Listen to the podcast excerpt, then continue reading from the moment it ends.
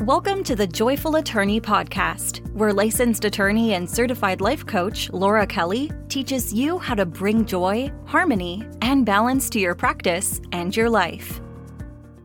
Hello, colleagues, whenever or wherever you are, welcome to the Joyful Attorney Podcast. I'm your host, professional certified coach, and practicing attorney, Laura Kelly. Today's topic is one of the most common limiting beliefs people hold there isn't enough. This is a scarcity belief. And I believe that scarcity has a biological basis that in our modern world has gone out of whack. See, in our modern times, a scarcity mindset leads to unhealthy competition, greed, hoarding resources, and acting outside of our values and integrity. Just look at what happened during the start of the COVID lockdowns. Hoarding began, and for some reason, the focus was on toilet paper. But every day, headlines in the news talk of shortages.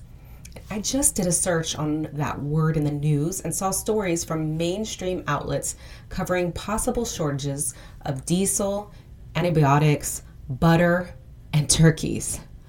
That's because they know that these kinds of stories will trigger our scarcity fears and not enough butter or turkeys ahead of Thanksgiving, panic stations.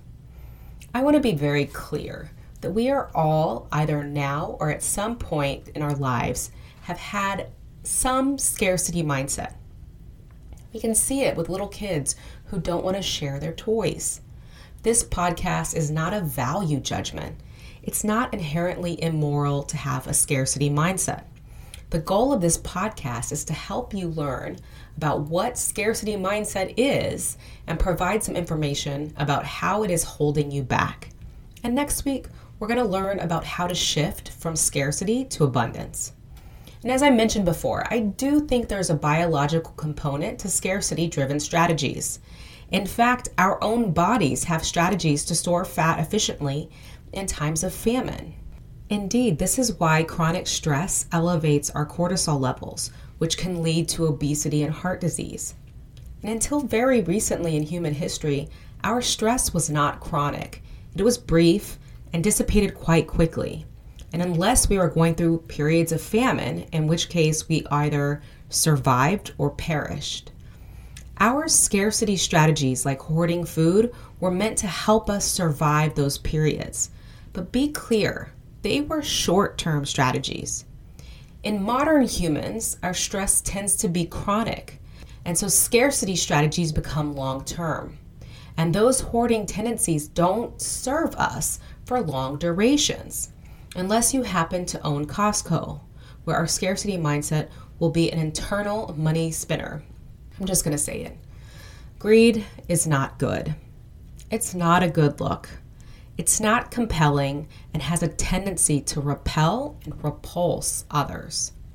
It is a short sighted strategy to deal with negative emotion of fear that comes from a belief that either there is not enough or you don't have enough. So, how do we see this manifest? First, I want to mention that there is a big difference between ambition and a scarcity mindset. Ambition motivates us to achieve, produce, innovate, and grow. Scarcity may look a lot like ambition, but ambition born out of scarcity means that ultimately our endeavors will be held back because the false belief that there is not enough will keep us from achieving our true potential. Well, we see scarcity strategies in any kind of get rich schemes pyramid schemes, multi level marketing, and criminal endeavors. But it doesn't have to be that deep. Scarcity can also come from any kind of behavior where we undermine or exploit others. It can even be as simple as not making connections with others because we view them as enemies or competition. So, how does scarcity hold us back? Well, when we have scarcity thoughts like, there is not enough, I don't have enough. My competition is my enemy. A win for my competition is a loss for me. There are a limited number of clients. I must have all of the market share. Sharing is for losers. I have to look out for myself. Everyone is out to get me. And when we have scarcity thoughts, we have scarcity feelings, like being constricted, afraid, disempowered, greedy, self conscious, resentful, not confident, unworthy, and less than. And those scarcity feelings drive scarcity actions, such as hoarding resources, not collaborating with others, not sharing knowledge, withholding, exploiting others, taking more than what's given or due, blaming others, taking advantage of others, treating others with suspicion, resenting others' success, lashing out, using aggressive, pushy sales tactics, and treating interactions with others as transactional. Scarcity actions lead to poor results over the long term because acting out of lack and not enoughness tends to put other people off. We make decisions in the short term without thinking about long term consequences.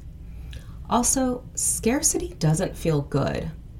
Those scarcity emotions take a toll on the body and mind.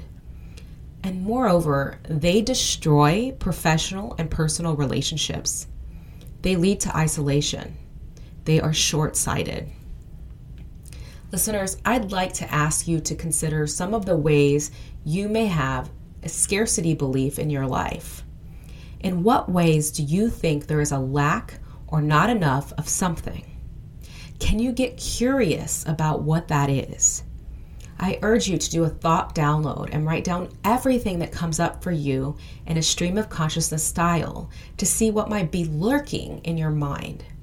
Perhaps that can help you get the clarity in what ways you are limiting yourself by believing that scarcity is what is happening in your life and see how this could be holding you back. And if working on these topics with a coach interests you, I urge you to join my group coaching program, Joyful on Demand. If you feel that you have scarcity in the precious resource of time, for example, then my weekly group coaching calls help you restore balance and harmony to your professional and personal life.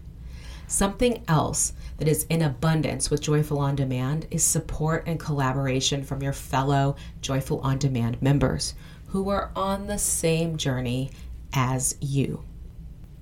Go to www.thejoyfulattorney.com slash joyful on demand and type joyful in all caps at checkout so you can get the first 30 days completely free. And after that, if you choose to keep subscribing, it's $97 a month. Truly, you have nothing to lose and everything to gain. Until next time, stay joyful and stay abundant. Learn more about how you can work with Laura Kelly by going to thejoyfulattorney.com. Thank you for listening.